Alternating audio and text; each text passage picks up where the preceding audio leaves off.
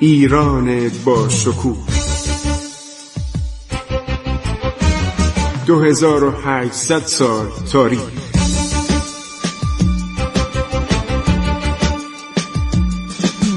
عبور از تاریخ.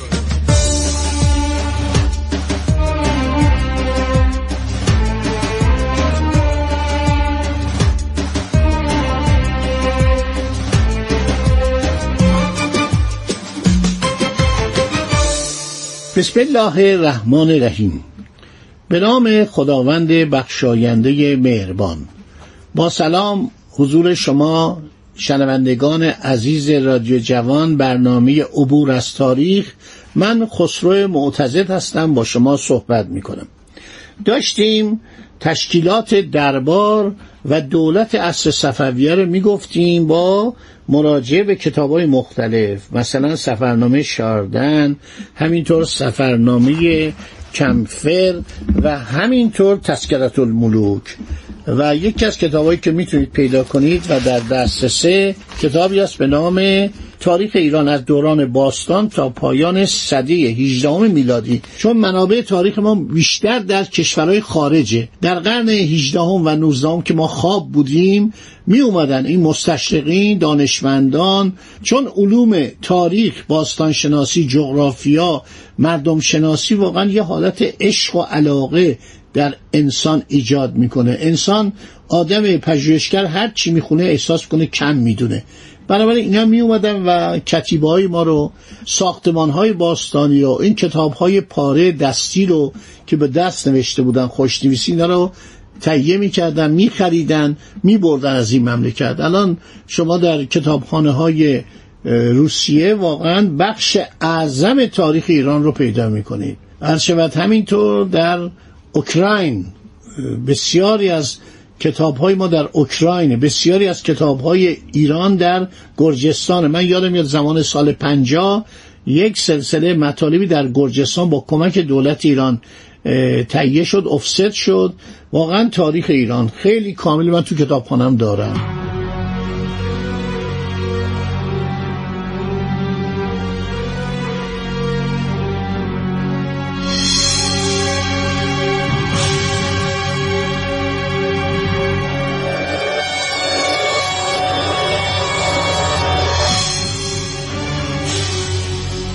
از ادارات دربار صحبت کردیم که قهوه خانه قهوه مورد احتیاج دربار رو نگهداری می‌کرد به رشته و تهیه می‌کرد.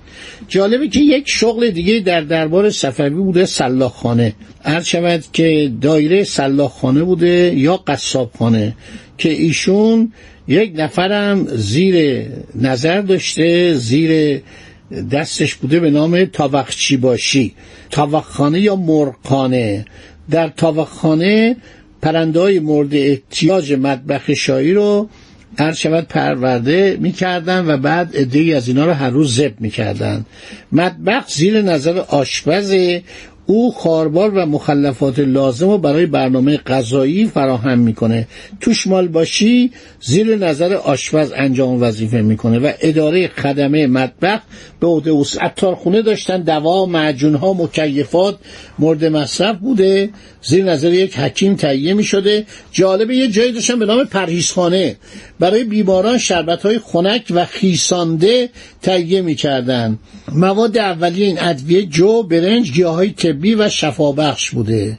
بعد انبار هم داشتن هیزم خانه یا ادن خانه ادن دار باشی ادن دار باشی ادن جیچی باشی به کار انبار کردن هیزم می پرداخت عرض شود که هیزم در ایران شاخه های خشک درختان که توسط الاغ و شطور از ارتفاعات کوهستانی به شهرها هم می شود به علت قیمت زیادی که دارد با ترازو و قپان توزین و فروخته می شود البته مردم تنگ دست و کم مایه نمی توانند از چنین وسیله برای سوخت استفاده کنند. الان که مردم دارن از نفت و گاز و این همه وسایل گرمازا استفاده می‌کنن نمی‌دونن که گذشتگان خار و بوته بیابان را به مصرف سوخته میرساندن.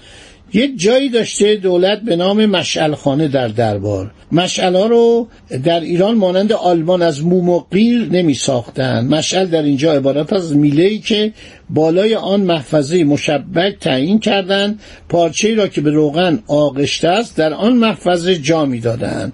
البته مشعل هایی که ما در ایران داشتیم احتمالا در قسمتی از شهرهای ایران مانند قفقاز و اطراف دریای خزر از نفت استفاده می‌کردند. برای اینکه سیاهان گفتن همیشه این خیابانهای اصفهان و سایر شهرها روشن بوده. چراغخانه داشتن.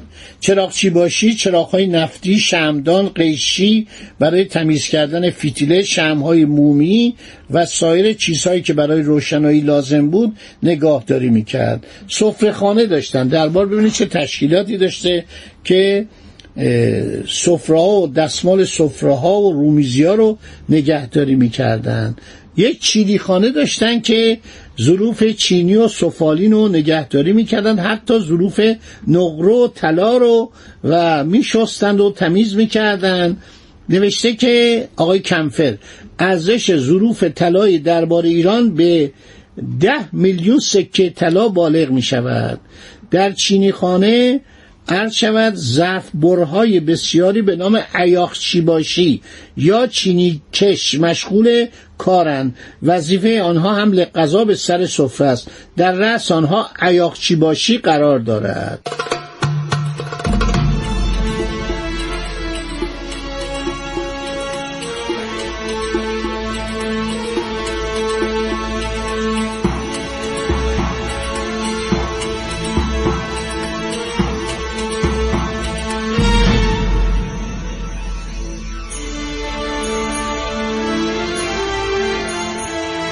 فرشخانه رو نوشته خیلی از فرش تعریف کرده. فرشای ایران خیلی فوقالعاده بوده. در خانه های ایرانی در اتاق از میز و صندلی و پرده نقاشی عرض شود خبری نیست. تمام اتاقها را به صورت افرادی با فرش تزیین می‌کردن. حتی من بچه بودم یادم میاد یه مراسم استقبال که می‌شد و همینطور گذشتگان ما تعریف می‌کردن. در خیابان ها فرش آویزون می‌کردن. یعنی به عنوانی که استقبال کنن از یک مقام بزرگی وارد شهر میشه فرش فرش آویزون می‌کردن دیوارهای سفید و گلین و کاگلی رو میپوشوندن. عرض شود که باز یک اداره دیگه ای بوده. اینا چقدر جالبه. من وقتی می‌خونم خسته نمیشم. چادر هم داشتن. چادرهای مورد احتیاج دربار و متعلقات. من وقتی به شما میگم چادر فکر نکنید از این چادرهای کوچیک بودا. نادرشاه یک پوشی داشته. خود این پوش مثلا فکر کنید هفتش تا اتاق توش بوده. اتاق خواب بوده. قسمت دفتر بوده قسمت کشیکخانه بوده. بعد جایی بوده اونجا غذا آماده می‌کردن. سفره خانه بوده اتاق زیافت بوده. وقتی شما وارد پوش نادر شامی شدید مثل که وارد یک سالن بسیار بزرگ شدید. ایرانی ها خیلی علاقه به چادر داشتن به پوش داشتن بهش بودن پوش.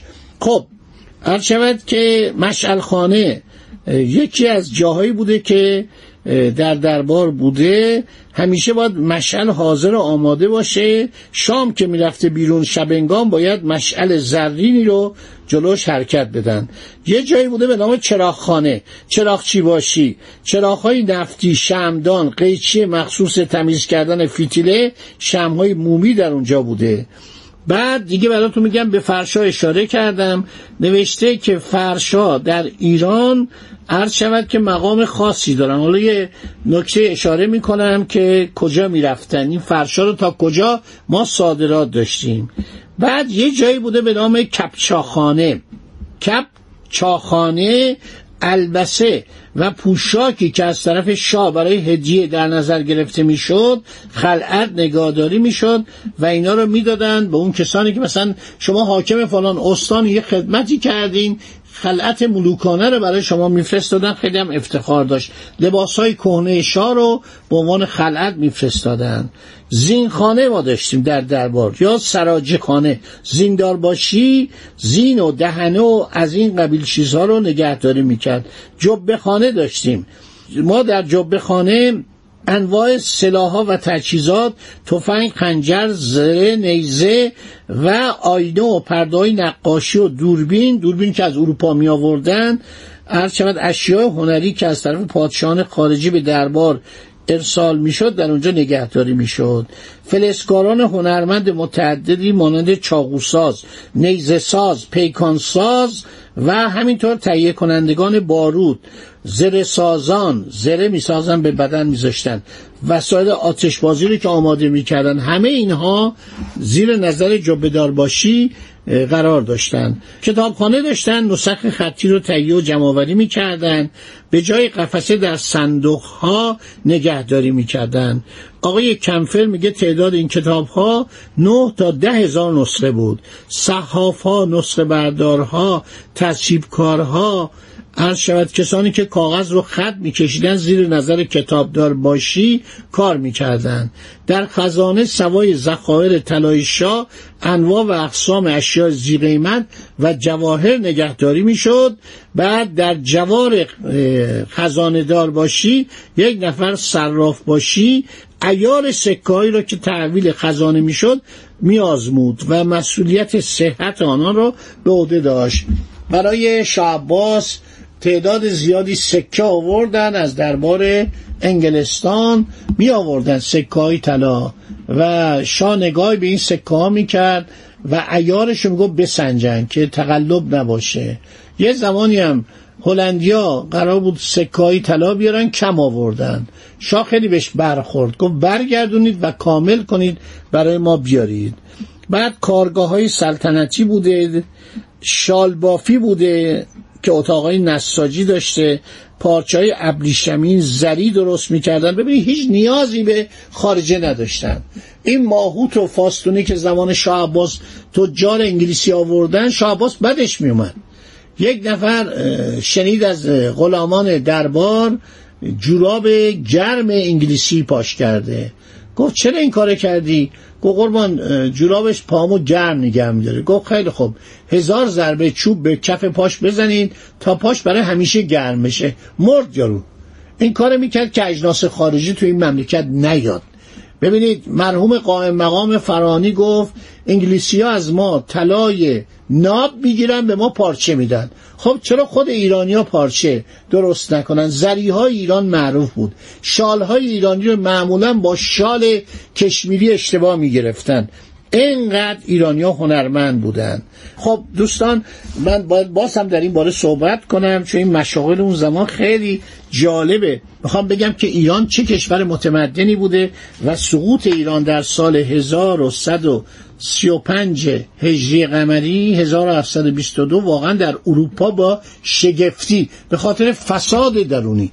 به خاطری که خودمون فاسد شده بودیم تنبل شده بودیم. اصل سازی رو کنار گذاشته بودیم سوارکاری رو کنار گذاشته بودیم نیروی دریایی رو فراموش کرده بودیم و نظامی های ما دیگه نمی جنگیدن. همش استراحت می‌کردن در زمان شاه سلطان حسین و بعد یک شخصی به نام محمود قلعزایی رئیس یه ایل کوچیک بلند میشه از قندهار میاد و اصفهان رو می‌گیره که اشاره می‌کنم خدا نگهدار شما تا برنامه بعدی. عبور از تاریخ.